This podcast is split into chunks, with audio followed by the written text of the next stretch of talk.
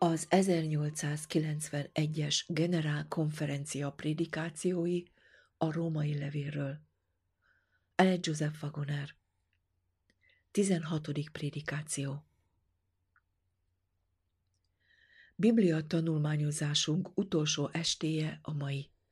Ezért helyén való, hogy áttekintsük a tanulmányozott főbb igazságokat. Ezt az áttekintést megtaláljuk a jelenések 14. fejezet 6-tól 12-ig terjedő verseiben. És láték más angyalt az ég közepén repülni, akinél volt az örökkévaló evangélium, hogy a föld lakosainak hirdesse az evangéliumot, és minden nemzetségnek, és ágazatnak, és nyelvnek, és népnek. Ezt mondván nagy szóval. Féljétek az Istent, és neki adjatok dicsőséget, mert eljött az ő ítéletének órája. És imádjátok azt, aki teremtette a mennyet és a földet, és a tengert, és a vizek forrásait. És más angyal követé azt, mondván, leomlott, leomlott Babilon a nagyváros, mert az ő paráznasságának haragborából adott inni minden pogány népnek. És harmadik angyal is követé azokat, mondván nagy szóval. Ha valaki imádja a fenevadat, és annak képét, és bélyegét felveszi, vagy homlokára, vagy kezére, az is iszik az Isten haragjának borából, amely elegyítetlenül töltetett az ő haragjának poharába és kínosztatik tűzzel és kénkővel a szent angyalok előtt és a bárány előtt. És az ő killódásuknak füstje felmegy örökön örökké, és nem lesz nyugalmuk éjjel és nappal, akik imádják a fenevadat és annak képét, és ha valaki az ő nevének bélyegét felveszi. Itt van a szenteknek békességes tűrése, itt, akik megtartják az Isten parancsolatait és a Jézus hitét. Megszoktuk, és joggal, hogy erről a három üzenetről hármas angyali üzenetként beszélünk. A követni szó azt jelenti, hogy együtt menni vele. Ezért a szöveg így hangzik. A harmadik angyal velük ment. Ugyanaz a szó szerepel az 1 Korintus 10. rész 4. versében is. És minnyájan egy lelki italt ittak, mert ittak a lelki kősziklából, amely követi vala őket, e kőszikla pedig a Krisztus volt. Az első angyal hangos szóval kiáltott, a második csatlakozott, majd a harmadik is csatlakozott hozzájuk, és mindhárman együtt hirdették az üzenetet. Ennek megfelelően csak egyetlen üzenetről van szó, és ez mindhármat magában foglalja.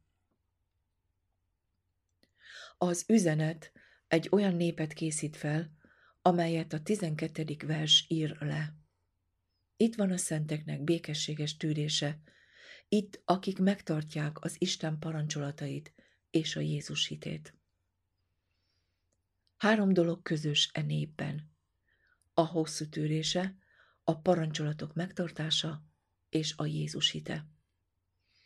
Bár ezek mind egy üzenetben egyesülnek, úgy gondolom, a bemutatásuk szempontjából fordított sorrendben is elemezhetjük őket, nevezetesen úgy, hogy a hit, engedelmesség és a türelem. Mert a hit az az alap, amelyre minden épül, és amelyből minden kihajt. A hit az engedelmességet munkája, és a kegyelem, amely megkoronázza, nem más, mint türelem, ahogy Jakab apostol mondta. Az álhatatosság tökéletes cselekedetet jelent, hogy tökéletesek és hibátlanok legyetek minden fogyatkozás nélkül. Jakab 1.4 amikor a türelem tökéletessé válik a szentekben, akkor ők maguk is tökéletessé válnak. Ez a hármas üzenet tehát olyan népet mutat be, amely tökéletes Isten előtt. Ők pont olyanok, amilyennek a megváltó szerint lenniük kell. Legyetek azért tökéletesek, amint a ti mennyei atyátok tökéletes. Máté 5.48 Talán vannak a hallgatóságban, akik nem vették észre, hogy az elmúlt tíz estén a Róma beliekhez írott levélről tanult leckék voltak éppen a harmadik angyal üzenete. Ma este szeretném megmutatni, hogy a harmadik angyal üzenete Pálapostól prédikációjában teljes mértékben össze van foglalva, ahogyan az 1 Korintus második rész második verse írja le. Mert elhatároztam, hogy nem akarok másról tudni köztetek, csak Jézus Krisztusról, mégpedig mint megfeszítetről. Ez volt minden, amit Pálapostól hirdetett, és amit hirdetett, az hatalmas volt. Azt mondta, én is, amikor hozzátok mentem, testvéreim, nem úgy mentem, hogy nagy ékes szólással vagy bölcsességgel hirdessem nektek Isten bizonyságtételét. Beszédem és igehirdetésem nem a bölcsesség meggyőző beszéde volt, hanem lélek és erő felmutatása. Egy Korintus második rész, első és negyedik verse. Amit Pál prédikált, azt az egy Korintus első rész 17.-18. verseiben írja le. Mert Krisztus nem azért küldött engem, hogy kereszteljek, hanem hogy az evangéliumot hirdessem, de nem szólásban való bölcsességgel, hogy Krisztus keresztje ne legyen hiába való. Mert a keresztről való beszéd bolondság ugyan azoknak, akik elvesznek, de nekünk, akik megtartatunk, Isten ereje. Krisztus elküldte őt, hogy hirdesse az evangéliumot, és ő ezt meg is tette. Nem emberi bölcsesség szavaival, hogy az ige hirdetését ne lehessen megsemmisíteni. Azt mondta, hogy Krisztus keresztje ne legyen hiába való. Tehát, amikor Pálapostól a korintusiak között prédikált, nem hirdetett mást, csak Krisztust, és őt megfeszítve, és ez az evangélium volt. Ez az evangélium, Krisztus keresztje, Isten ereje minden hívő üdvösségére. Most felmerül a kérdés. Pálapostól ige hirdetése a harmadik angyal üzenetéről azonos a ránk bízott üzenettel? Más volt az ő ige hirdetése, mint a miénk? Ha más, akkor azt hirdetjük, amit hirdetnünk kell? Más szóval, a mi prédikációnknak többet kellene magában foglalnia, mint Pálapostolé? Ha igen, bármi legyen is az, jobb, ha minél előbb megszabadulunk tőle.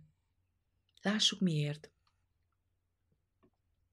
De még, ha mi magunk, vagy egy mennyből való angyal hirdetne is nektek evangéliumot azon kívül, amit hirdettünk, átkozott legyen. Ahogy előbb mondtuk, most ismét mondom. Ha valaki nektek más evangéliumot hirdet, azon kívül, amit elfogadtatok, átkozott legyen. Galata 1, 8-9 E szavak nem hiába valóak, mert voltak emberek, akik más evangéliumokat, vagy az evangéliummal kapcsolatban más dolgokat hirdettek. Sőt, mi több, voltak angyalok, akik más evangéliumot vagy más dolgokat hirdettek az evangéliummal kapcsolatban.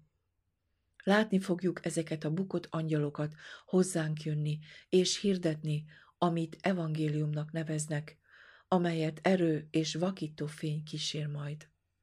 De tudnunk kell hamisnak ítélni azt, amit ők mondanak, mert átkozottak, akik ezeket hirdetik nekünk, hiszen bizonyos mértékben különbözni fog attól, amit Pálapostól hirdetett. Ezt félretéve térjünk vissza jelenések 14. rész 6. verséhez, ahol ezt olvassuk. És egy másik angyalt láttam az ég közepén repülni, akinél az örökkévaló evangélium volt, és azt hirdette a föld lakosainak, és hangosan ezt mondta. Féljétek Istent, és adjatok neki dicsőséget, mert eljött ítéletének órája, és imádjátok azt, aki teremtette a mennyet, a földet, a tengert és a vizek forrásait. Ez egy olyan munka, amely felkészíti az embereket az utolsó ítéletre.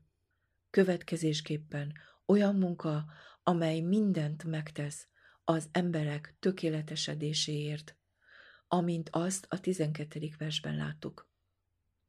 De ez az üzenet nem több és nem is kevesebb, mint az örökkévaló evangélium. A második angyal az elsővel együtt tart, a harmadik pedig mindkettőjüket elkíséri, és mindhárman egy üzenetet hirdetnek. Felmerül a kérdés. Ha a harmadik angyal eljön, és egyesíti kiáltását az első és a második angyallal, akkor vajon nincs több mondani valónk a világnak, mint azoknak, akik az első üzenet alatt dolgoztak? Nos, nekünk bizonyára nincs több hirdetni valónk, mint az örökkévaló evangélium. A második angyal hirdeti, hogy Babilon elesett, mert elszakadt az evangéliumtól. Vegyük észre, hogy a második angyal nem egy új igazságot mond, csak egy tényt közöl, hogy valami történt. A harmadik angyal csupán a büntetést jelenti be, amely azokat az embereket sújtja, akik az első angyal által bejelentett igazságtól eltérően élnek. De az első angyal továbbra is hangosan kiált, és a három angyal együtt halad, és kiáltanak. Az első angyal az örökkévaló evangéliumot hirdeti, amely felkészíti az embereket, hogy fedhetetlenül álljanak Isten előtt.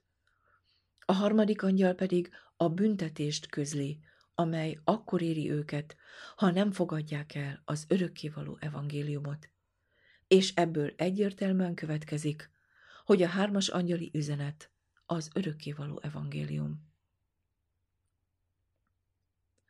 Figyeljük meg! Az első angyal az örökkévaló evangéliumot hirdeti. A második angyal az evangéliumnak nem engedelmeskedők bukását. A harmadik angyal pedig az elbukottakra váró büntetést, akik nem engedelmeskednek.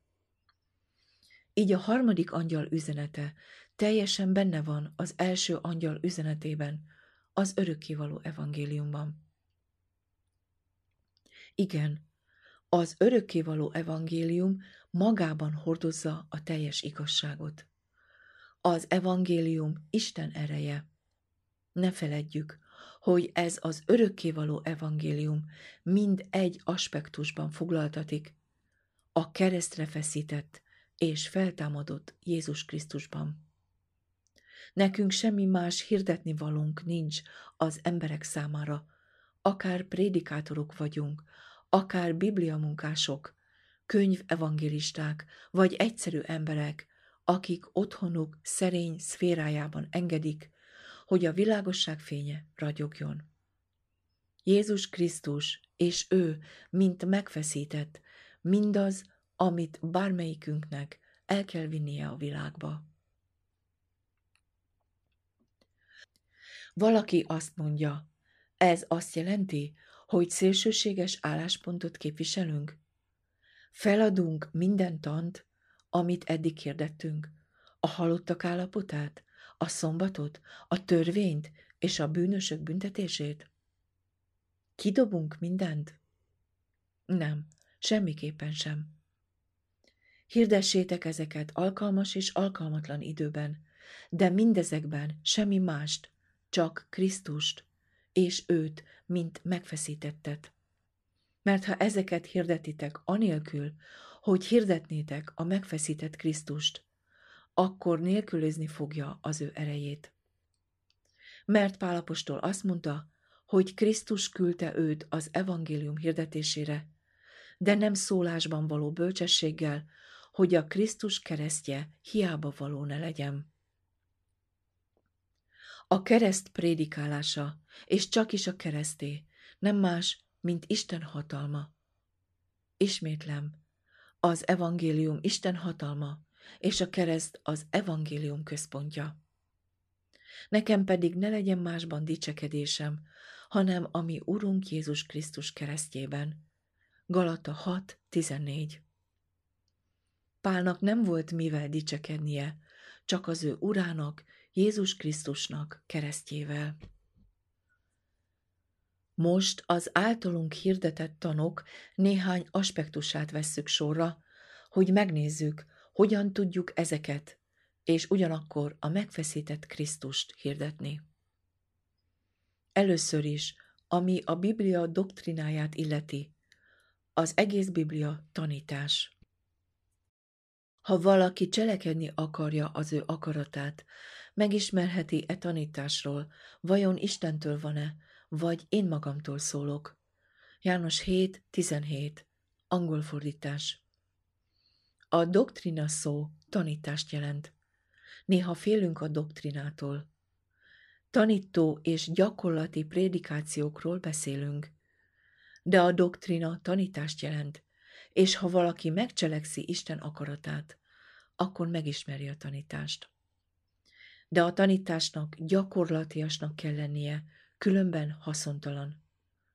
Akkor, testvérek, a Biblia minden tanítása gyakorlatias. Ha nem ismerjük a Biblia tanítását, akkor nem tudjuk, hogyan kell gyakorolni, amit tanít. Ha valami nem gyakorlati, akkor azt nem lehet gyakorolni. De nem fogjuk mondani, hogy a Biblia tanítása nem gyakorlatias, olyasmi, amit nem lehet gyakorolni. Így talán félretehetjük a tanítói igehirdetés és a gyakorlati igehirdetés közötti különbséget. Isten szolgájának nem szabad mást prédikálnia, mint gyakorlati prédikációkat. De mivel minden bibliai tanítása vagy doktrinája gyakorlati, nyilvánvaló, hogy a valóban gyakorlati prédikációkban nem szabad mást prédikálnunk, mint a tanítást, és ennek a tanításnak Krisztus tanításának kell lennie. Nos, a doktrina specifikus ágaival kapcsolatban először a törvényt fogjuk megvizsgálni. Csak arra akarom felhívni a figyelmet, hogy Krisztus a törvényben van, és a törvény Krisztusban, és hogy nem lehet az egyiket a másiktól elválasztani annak bizonyítására, hogy a kettő együtt jár, és hogy a törvény prédikálásának Krisztus nélkül nincs hatalma vagy hatása emberek szívére. A rómaiakhoz írt levél tanulmányozása ezt világosan tudatosítja velünk. Hit által nem érvénytelenítjük a törvényt, mert csak a Jézusba vetett hit által rögzítjük a törvényt a szívünkbe. A törvény elítéli a bűnöst, és ezért a törvény cselekedetei által senki sem igazul meg Isten előtt. De egynek engedelmessége által sokan igazak lesznek, és ez az engedelmesség a miénk lehet Isten szavába vetett hit által, és Krisztust magunkévá téve. Krisztust a magunkévá tenni azt jelenti, hogy behozzuk őt az életünkbe, és hogy ő az életünkben van, azt jelenti, hogy örök életünk van. Krisztus az igazság, és a törvény benne van a maga tökéletességében. Ha nap mint nap Krisztust tartjuk a szívünkben, akkor a törvény a szívünkben van a maga tökéletességében, amíg nem tétovázunk. Ha Krisztus a miénk, akkor ő a mi üdvösségünk, de életünk minden pillanatában őt kell birtokolnunk. A hit egyetlen cselekedete nem lesz elég örökre. Az igaz ember hitből él, de egyszerre csak egy pillanatot élhetünk, és mivel a hit a mi üdvösségünk, nyilvánvalóan pillanatról pillanatra üdvözülünk. A törvénynek Krisztuson kívül nincs ereje, és Krisztus nélkül hirdetni a törvényt azt jelenti, átkot hirdetni az embereknek, nem pedig a reményt. Krisztus azonban embereket küldött követként, hogy szabadságot hirdessenek a rabságban lévőknek, és elmondják nekik, hogy a reménység fogjai. Vajon hirdetjük Krisztus ige hirdetését? Teljesítjük az ő megbizatását, ha Krisztus nélkül hirdetjük a törvényt, amely csak elítél? Nem. Nekünk a reményt kell hirdetnünk. Míg a törvény a sinai hegy minden rémületével a bűnösre mutat, addig a bűnösnek nem csak a törvény felé kell irányítania elméjét, hanem annak adományozójára is, akiben egyszerre van kegyelem és igazságosság. Az igazság és a kegyelem az ő kezében van. Amikor az igazság elítéli az embereket, a kegyelem, amelyet ugyanaz a kéz tart fenn, megtéríti a bűnből. Amikor az emberek Krisztust birtokolják, akkor az ő igazságosságát birtokolják, amelyet a törvény megkövetel. De Krisztus igazsága mindent magában hordoz, mert ő azt mondta, keressétek először Istennek országát és az ő igazságát, és ezek mind megadatnak nektek. Máté 6.33 Ez az egyetlen szükséges dolog, és ha ez megvan, akkor megvan az egész evangélium, mert ez Krisztus és az ő igazsága, és ő a mi igazságunk, a mi üdvösségünk, életünk itt és a jövőben egyaránt. A szombat. A szombat az a különleges igazság, amelyet ezekben az utolsó napokban magasra kell emelni. A szombatot nem tudjuk túlságosan hinni vagy hirdetni. Ez az a pont, ahol a legnagyobb szakadás történt Isten törvényében. Gondolkodtatok már azon, hogy miért összpontosította sátán minden erejét a negyedik parancsolatra? Az egész ügy gyökere a zsidók első rész tizedik versében található. A fiúhoz szólva az Atyaisten ezt mondja. Te, Uram, kezdetben alapítottad a földet, és a te kezeidnek művei az egek. Amikor ezt olvassuk, az egek beszélik Isten dicsőségét, és kezeinek munkáját hirdeti az égboltozat. Zsoltár 19. első vers. Akkor tudjuk, hogy egyszerűen a Krisztusban lévő hatalmat nyilvánítják ki. János apostol azt mondta, Kezdetben vala az ige, és az ige vala az Istennél, és Isten vala az ige. Ez kezdetben az Istennél vala. Minden ő általa lett, és nála nélkül semmi sem lett, ami lett. János 1, 1-től 3-ig. Minden, ami létrejött, Krisztus által lett. A 111. Zsoltár 2-től 4-ig terjedő verseiben ezt olvassuk. Nagyok az Úrnak cselekedetei, kívánatosak mindazoknak, akik gyönyörködnek azokban. Dicsőség és méltóság az ő cselekedete, és igazsága megmarad mindvégig. Emlékezetet szerzett az ő csodálatos dolgainak. Kegyelmes és irgalmas az Úr. A Héber fordítás szerint a negyedik vers első része így hangzik emlékezetessé tette csodálatos művét. Mi az ő munkája? Az egek az ő műve, és ő rakta le a föld alapjait. Szeretném, ha megjegyeznétek, hogy ezt a három szót, igazságosság, kegyelem és könyörület, a Zsoltáros a világ teremtésével kapcsolatos gondolatokkal együtt csoportosítja. Mindjárt meglátjuk, hogy miért. mi Isten emlékműve. És elvégeztették az ég és a föld, és azoknak minden serege, Mikor pedig elvégzé Isten heted napon az ő munkáját, amelyet alkotott vala, megszűnék a hetedik napon minden munkájától, amelyet alkotott vala. És megáldá Isten a hetedik napot, és megszenteli azt, mivel hogy azon szűnt vala meg minden munkájától, melyet teremtve szerzett vala Isten. 1 Mózes 2, 1-től 3-ig. Mi tehát a megemlékezés? A hetedik nap, a szombat. Ez a hetet megkoronázó nap, a befejezett teremtés emléknapja, egy olyan teremtésé, amelyben Isten szavának ereje nyilvánult meg, mert ő szólt és meglett, ő parancsolt és előállott. Ha Isten szavát és Isten szavának hatalmát az elmétekben tartjátok, meg fogjátok érteni, miért csoportosítja Dávid a kegyelmet, az irgalmat és az igazságosságot Isten keze munkájával együtt. Isten szava az, amely megteremtette az eget és a földet. A szombat emléknap, amelyet azért kapunk, hogy megemlékezzünk és elmélkedjünk Isten szavának erejéről.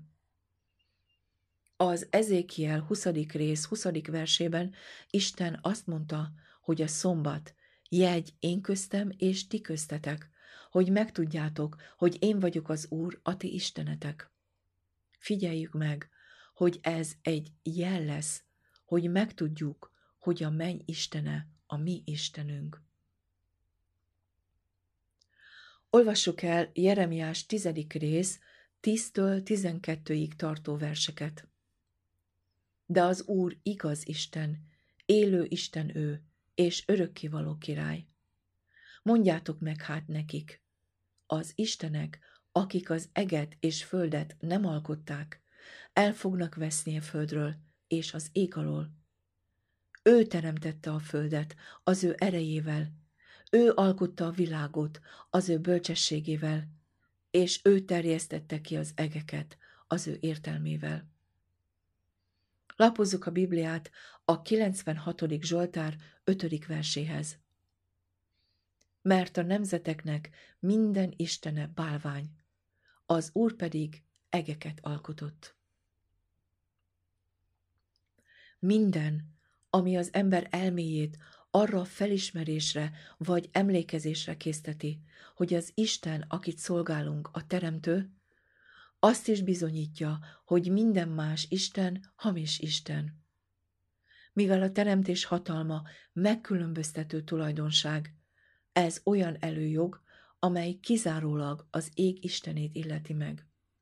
Ő tud teremteni, és minden más, ami azt állítja magáról, hogy méltó az imádatra, hamisnak bizonyul, mert nem tud teremteni. Miért akarja Isten, hogy Istenként emlékezzünk meg róla? Milyen konkrét dologra akarja Isten, hogy gondoljunk, amikor Istenként gondolunk rá? A kulcsot ezekre a kérdésekre zsidók 11. fejezetében a hatodik versben találjuk. Hit nélkül pedig lehetetlen Istennek tetszeni, mert aki Isten elé járul, hinnie kell, hogy ő létezik, és megjutalmazza azokat, akik őt keresik. Hinnünk kell, hogy Isten létezik, és a létezés gondolatától nem választható el a jutalom és a segítség gondolata attól az Istentől, akiről hisszük, hogy létezik. Ha nem látjuk Istent jutalmazónak, a szükség idején segítőnek, akkor nem ismerjük őt Istennek. Ha nem tudjuk, hogy ő pontosan az, aminek mondja magát, akkor nem ismerjük őt. Mivel a szombat Isten csodálatos teremtő művének emléke, és azért adatott, hogy megtudjuk, ő Isten, akkor a szombat azért adatott, hogy Istent, mint jutalmazót ismerjük meg, mert ő nem más, mint azoknak a jutalmazója, akik szorgalmasan keresik őt. Ez bizonyítja Ezékiel 20. rész 12. verse is. És adám nékik szombatjaimat is, hogy legyenek jegyül köztem és ő közöttük, hogy megtudják, hogy én vagyok az Úr, az ő megszentelőjük. A szombat adásával az volt a cél, hogy az ember megtudja, hogy az Isten, aki adta, az az Isten, aki megszenteli őt. A megszentelődés gondolatát szeretnénk kiemelni ebben az összefüggésben. Ellenvetésként felhozható, hogy a szombat az ember bukása előtt adatott, így annak idején az ember szent volt, és ezért nem volt szükség Krisztusra, hogy megmentse őt a bűntől. Isten helyezte Ádámot az édenkertbe. Makulátlan tisztaságban élt, de ezt a tisztaságot csak az Istenbe vetett hit által tudta megtartani. Isten ereje volt az, ami megtartotta őt. Ádám nem magától élt, de végül függetlenítette magát, és elbukott. Isten hatalmába és szavába vetett hit tartotta őt vissza az elbukástól. Utána Isten hatalmára volt szükség, hogy megmentse az elkövetett bűneiből, és megőrizze más bűnök elkövetésétől. Ugyanezt a hibát követjük el a kegyelem lezárása utáni idővel kapcsolatban is. Azt hisszük, hogy mivel akkor nem lesz közbenjáró, a saját erőnkből fogunk megállni. Eljön az idő, amikor nem lesz közbenjáró, de akik abban az időben megállnak, azok nem a saját erejükben fognak megállni, hanem Krisztus erejében, aki megőriz minket abban az időben. Mivel büntelenek leszünk, nem lesz szükségünk közbenjáróra, de a megváltóra minden pillanatban szükségünk lesz. Krisztus az egyetlen, aki meg is erősít titeket mindvégig fedhetetlenségben, ami Urunk Jézus Krisztusnak napján. 1 Korintus 1, 8 Ha Ádám soha nem bukott volna el, a szombat Isten hatalmának emlék ünnepe lett volna, hogy megóvja őt az eleséstől, abból a helyzetből és helyről, ahová Isten teremtette őt. A szombat most is pontosan erre való, hogy megmutassa nekünk, hogy Isten a mi megszentelőnk, és hogy ő helyezi ránk és belénk az ő igazságosságát, ugyanazon szó által, amelyel az eget és a földet teremtette. A szombat tehát arra való, hogy elmélkedjünk Isten hatalmáról, és emlékeztessen bennünket arra, hogy ugyanaz a hatalom, amely a földet teremtette, az a hatalom, amely megóv minket a bűntől, amíg az üdvösség készen áll arra, hogy az utolsó időben nyilvánvaló legyen. A Kolossé első rész 11-től 19-ig tartó versekben ezt olvassuk. Minden erővel megerősítetvén az ő dicsőségének hatalma szerint minden kitartásra és hosszú tűrésre örömmel. Hálákat adván az atyának, ki alkalmasakká tett minket a szentek örökségében való részvételre a világosságban, aki megszabadított minket a sötétség hatalmából, és által vitt az ő szerelmes fiának országába. Kiben van a mi váltságunk az ő vére által, bűneinknek bocsánata. Aki képe a láthatatlan Istennek, minden teremtménynek előtte született, mert ő benne teremtetett minden, ami van a mennyekben és a földön, láthatók és láthatatlanok, akár királyi székek, akár uraságok, akár fejedelemségek, akár hatalmasságok. Mindenek ő általa, és ő ránézve teremtettek. És ő előbb volt mindennél, és minden ő benne áll fenn.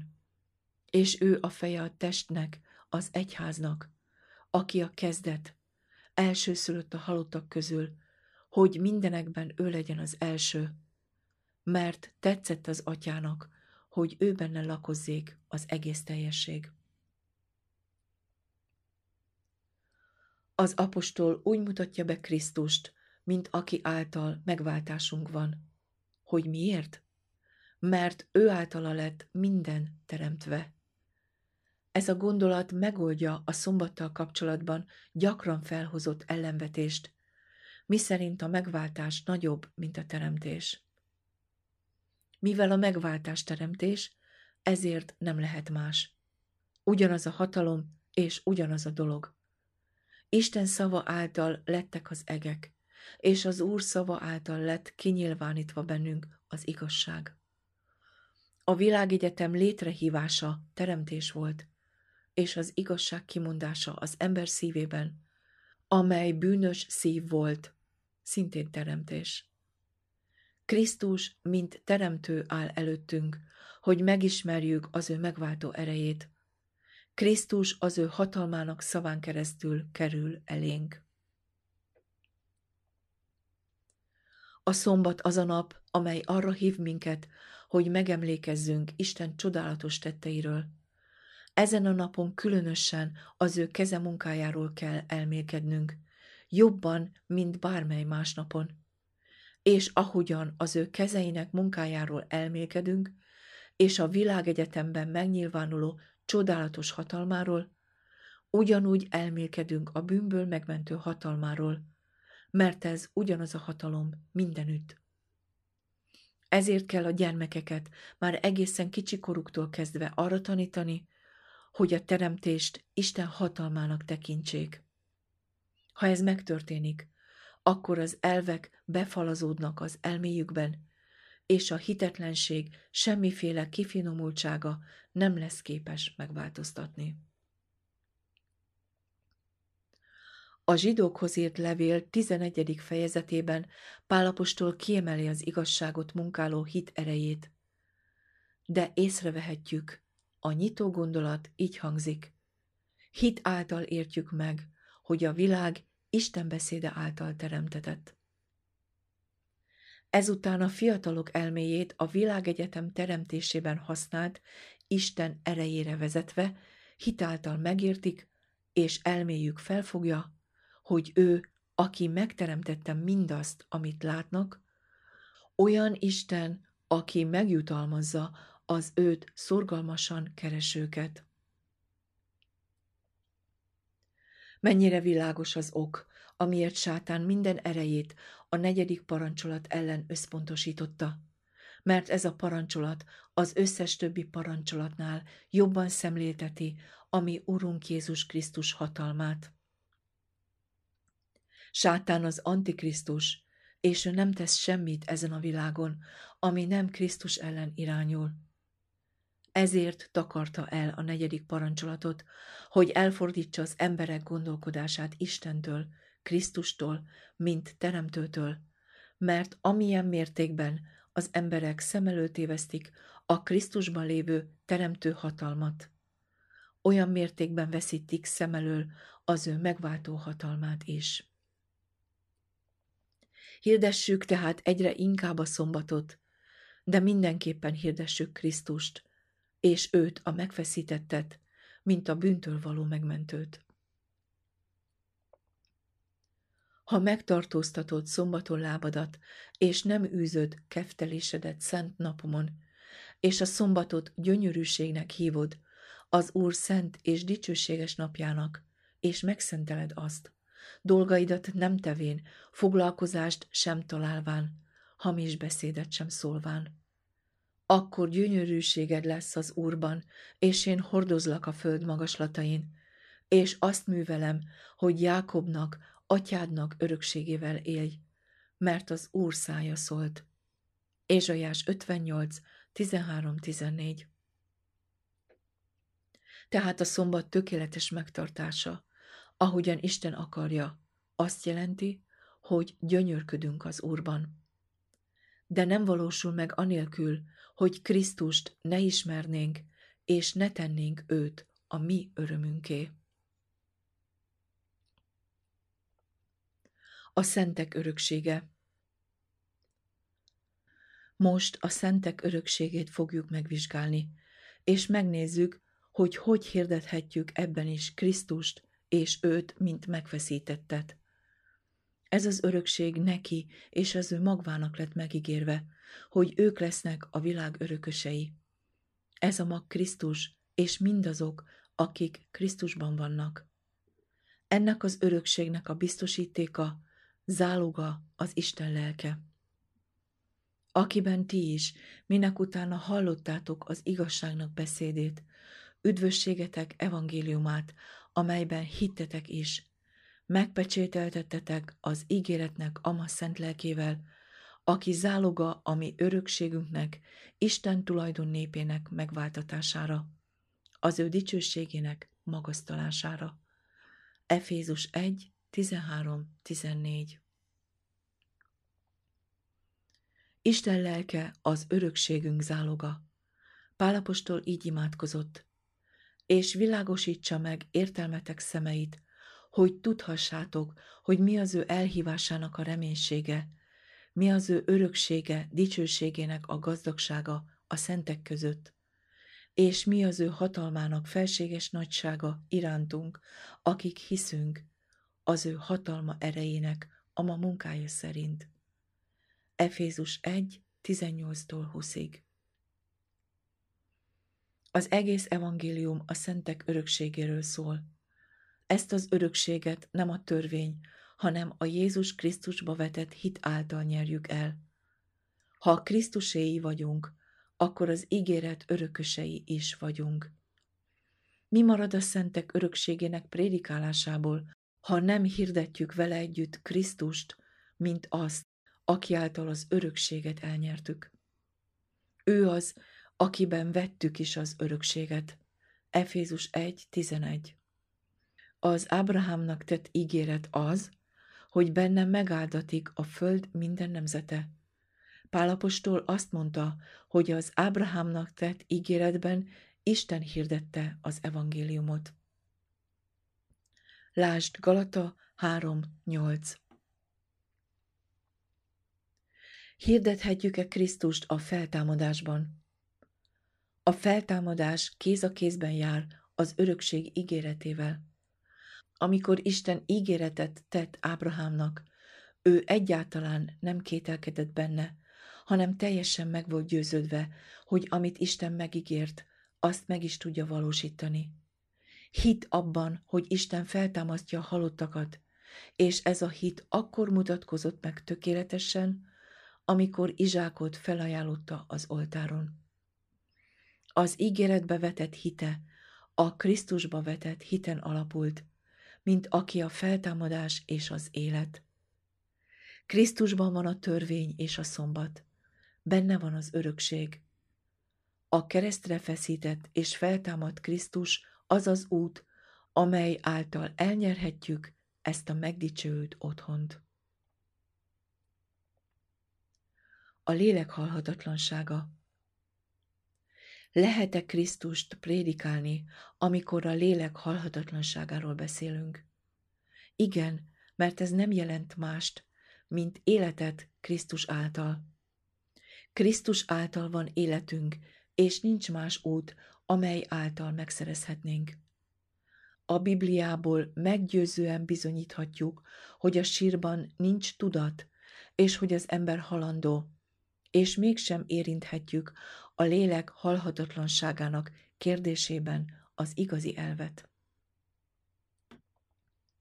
Egyesek azt mondják, hogy amikor az emberek megértik a holtak állapotát, akkor biztonságban vannak a spiritizmustól. Valóban így van ez? Nem, mert ezt sokan felismerték, és mégis belementek a spiritizmusba. Miért? Mert nem volt Krisztus a tanításukban. Akié a fiú, azé az élet. Akiben nincs meg Isten fia, az élet sincs meg abban. Aki hisz a fiúban, annak élete van, és aki nem hisz benne, annak nincs élete. Krisztus életet hozott az embernek, és mi meg is kaphatjuk ezt az életet, ha hiszünk az ő szavának. Krisztus nélkül nincs élet, és rajta kívül nem élhetünk. Így olvassuk Ezékiel 13. rész 22. versét. mivel hogy megszomorítjátok az igaznak szívét hazugsággal, holott én őt bántani nem akartam. Megerősítitek a hitetlen kezeit, hogy meg ne térjen gonosz útjáról, hogy őt életben megtartsam. Az ok, amiért az emberek megragadtatnak a gonoszságaikban, és amiért a kárhozatba mennek, mert életet ígértek nekik ott, ahol nincs élet, miközben gonoszságukban maradnak. Sötétség borítja a földet, és homály az emberek gyermekeit. Olyan lesz, mint az özönvíz előtt, amikor az emberek szívének minden gondolata állandóan csak gonosz lesz. Ez azért van, mert elhitték, hogy Krisztus nélkül is lesz életük. Krisztust az élet egyetlen eszközeként kell bemutatni, és hogy ez az élet hit által, az igazság egyetlen eszköze által jön, hogy az emberek felismerhessék. Bizonyára azért, miképpen egynek bűnesete által minden emberre elhadott a kárhozat, azonképpen egynek igazsága által minden emberre elhatott az életnek megigazulása. Róma 5.18 Az az élet Krisztus élete. Akik megigazulnak, azok üdvözülnek, akik pedig nem igazulnak meg, azok elvesznek, és az egyetlen módja, hogy megigazuljunk, Krisztus élete. Ezért mi azt hirdetjük, hogy Krisztus által igazulunk meg.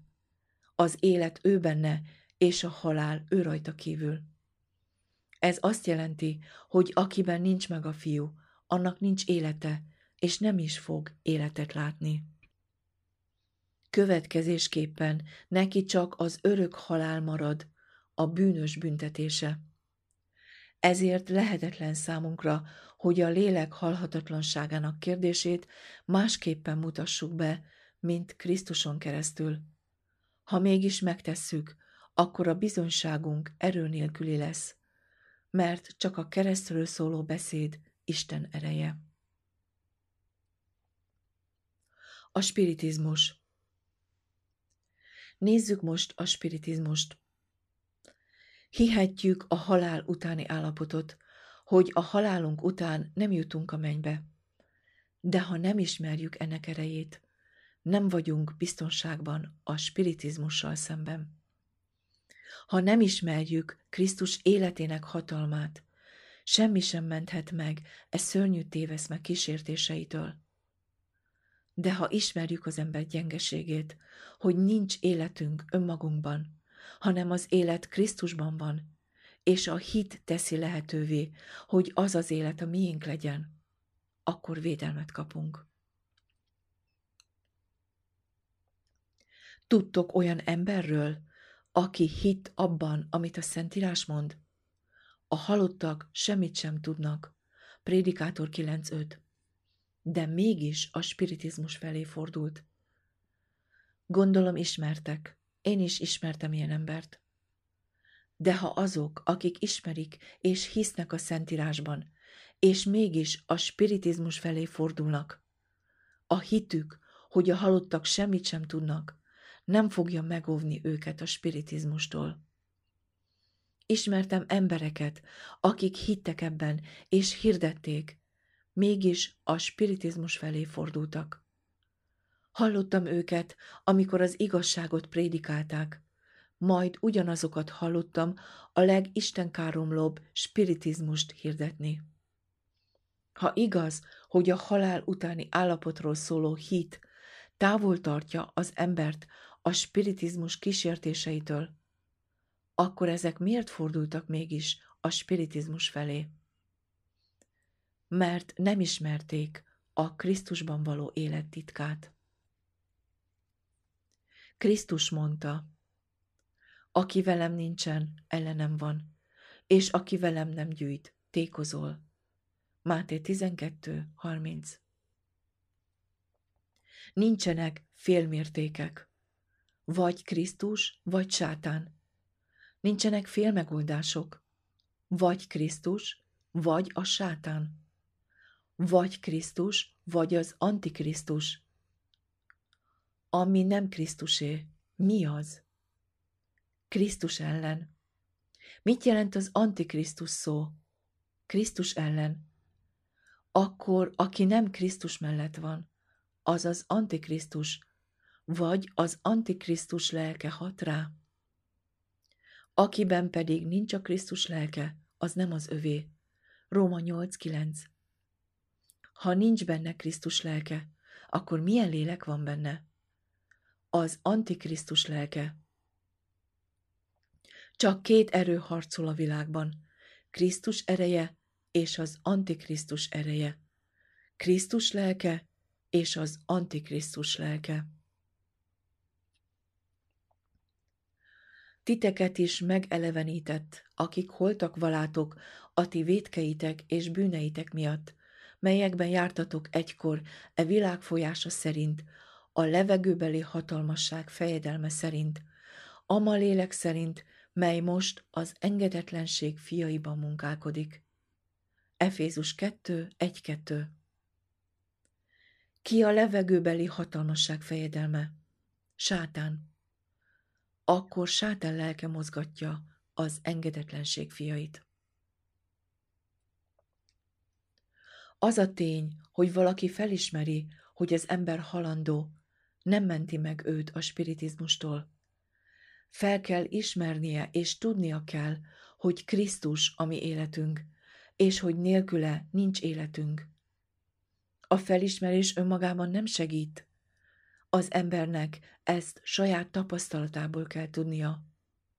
Krisztusnak kell benne élnie, és csak is Krisztusnak, és akkor nem fogja őt az Antikrisztus lelke mozgatni, mert a megváltó azt mondta, hogy a e világ fejedelmének nincs benne semmije.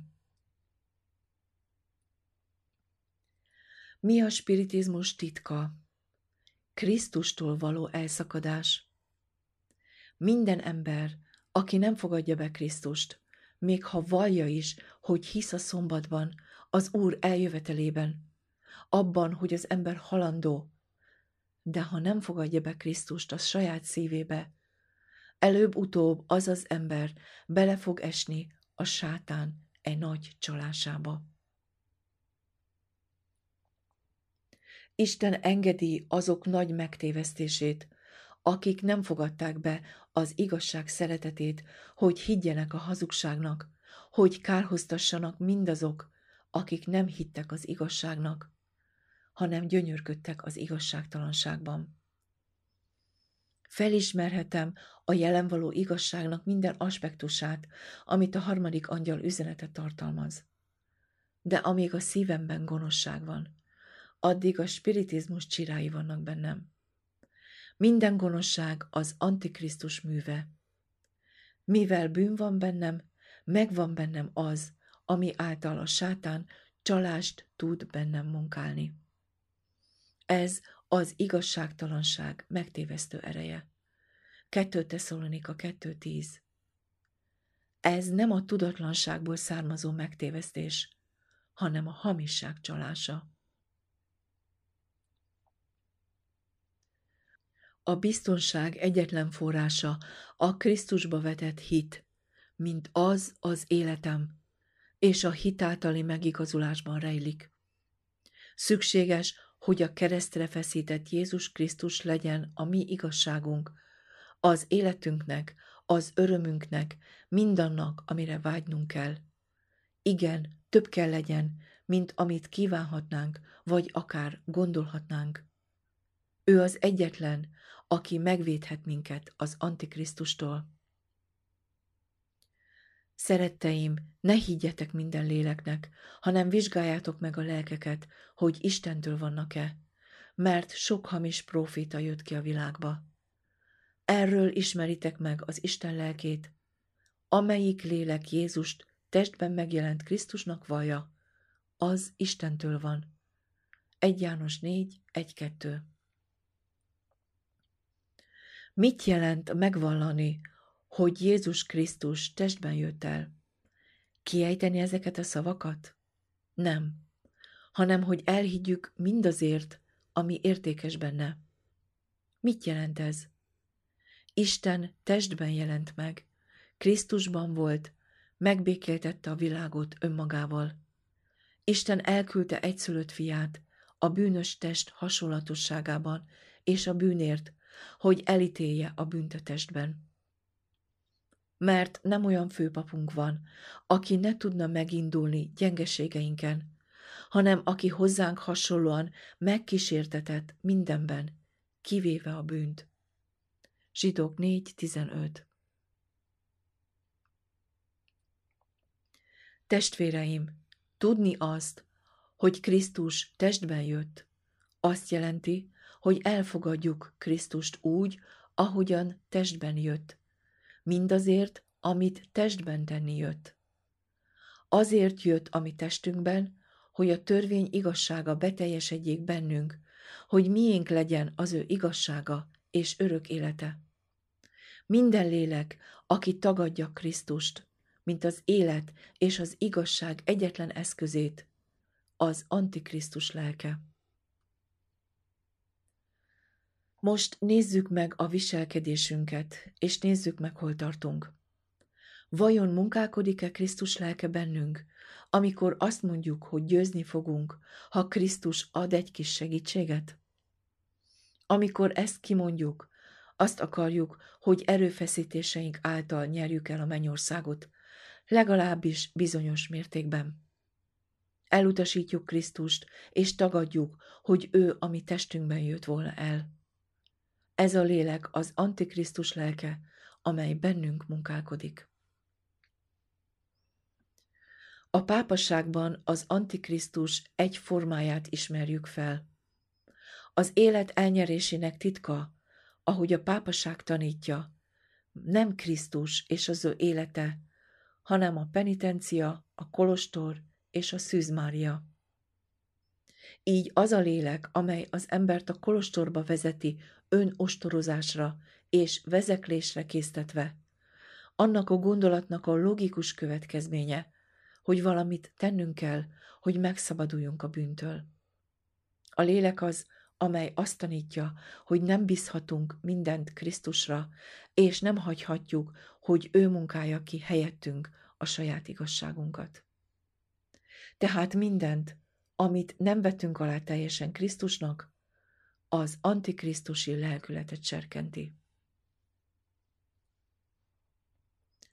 És valamely lélek nem vallja Jézust testben megjelent Krisztusnak, nincsen az Istentől, és az az antikrisztus lelke, amelyről hallottátok, hogy eljő, és most e világban van már. Ti az Istentől vagytok, fiacskáim, és legyőztétek azokat, mert nagyobb az, aki bennetek van, mint az, aki a világban van. 1 János 4, 3, 4 Csak úgy győzhetjük le az Antikrisztust, ha Krisztus bennünk van. Krisztus minden pillanatban első és utolsó. Krisztus a törvényben, és a törvény Krisztusban.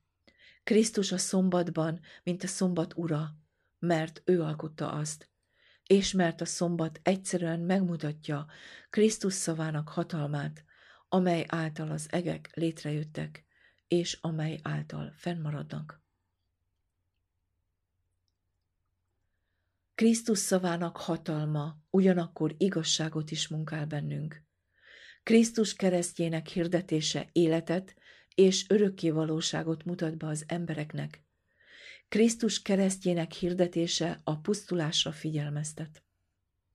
Megszabadít minket a világ csapdáitól, és hozzáférést biztosít a kegyelemhez, ahol állunk és örvendezünk Isten dicsőségének reménységében. Krisztus keresztjének prédikálása megismerteti velünk mindazt, amit Krisztus szeretne, hogy tudjunk. Elénk tárja a szentek örökségének dicsőségét, és figyelmeztet bennünket az utolsó napok veszélyeire. Miközben hűségesek vagyunk a harmadik angyal üzenetéhez, és minden olyan tanításhoz, amely megkülönböztet minket a világtól. Legyünk eltökéltek, hogy nem ismerünk mást, csak Jézus Krisztust, és őt, mint megfeszítettet. Ez Isten ereje az üdvösségre. Ez az örökkévaló evangélium, amely felkészíti az embereket a most zajló ítéletre. És ó, ha az első angyal azt mondta, féljétek az Istent, és néki adjatok dicsőséget, mert eljött az ő ítéletének órája. Mennyivel inkább vinnünk kellene most ezt az üzenetet, az örökkévaló evangéliumot, amikor ez az ítélet nem csak hogy a küszöbön van, hanem már majdnem befejeződött. Hálát adok Istennek, hogy kinyilatkoztatja nekünk igének igazságait, és hogy megmutatta nekünk, hogy a harmadik angyal üzenete, ami Urunk Jézus Krisztusról szóló teljes evangélium. Miért kellene többet tudnunk Isten igéről? Mert Isten kinyilatkoztatja nekünk és bennünk Krisztust. Mindazt, amit Krisztus hatalmáról tudunk, az igéből ismerjük, és általa megtisztulunk a bűntől. Hitünk megragadja Krisztust, és ő valósággá válik szívünkben és életünkben. Ha erős hitünk van abban, hogy Krisztus bennünk marad, akkor erővel mehetünk ki másokért dolgozni, és csatlakozhatunk a három mennyei angyal hangjához, és akkor az üzenet hangos kiáltással fog terjedni. Az ok, amiért nem volt hirdetve hangos szóval az, hogy nem értettük meg a maga teljességében. A múltban sokunknak nem volt meg az üzenet magja, amely szintén Krisztus. Amikor Krisztusunk bennünk van, akkor mindenünk megvan, és ismerjük a benne lévő hatalmat. Akkor engedelmeskedünk neki, a hatalma bennünk marad, és az általunk hirdetett szó erővel fog terjedni, és a harmadik angyal üzenetének hangos kiáltása itt lesz. Örülök ma este annak a hitnek, hogy a hangos kiáltás most kezdődik. A nagy beteljesedés hamarosan itt lesz, amikor Krisztus eljön. Akkor meglátjuk őt, akit noha nem láttuk, szerettük, akit noha most nem látunk, de hiszünk benne, kibeszélhetetlen és dicsőült örömmel örvendezünk. Azon az örömteli napon olyanok leszünk, mint ő, mert olyannak fogjuk látni őt, mint amilyen. Adja Isten, hogy az a nap hamarosan eljöjjön. Adja Isten, hogy ebben a teremben mindenki átadhassa szívét neki, és képes legyen azt mondani, itt vagyok, Uram, fogadj el. Én a tiéd vagyok, és te az enyém. Használj engem, Uram, a te akaratod szerint, hogy általam megismertessed a pogányokkal Krisztus kifürkészhetetlen gazdagságát.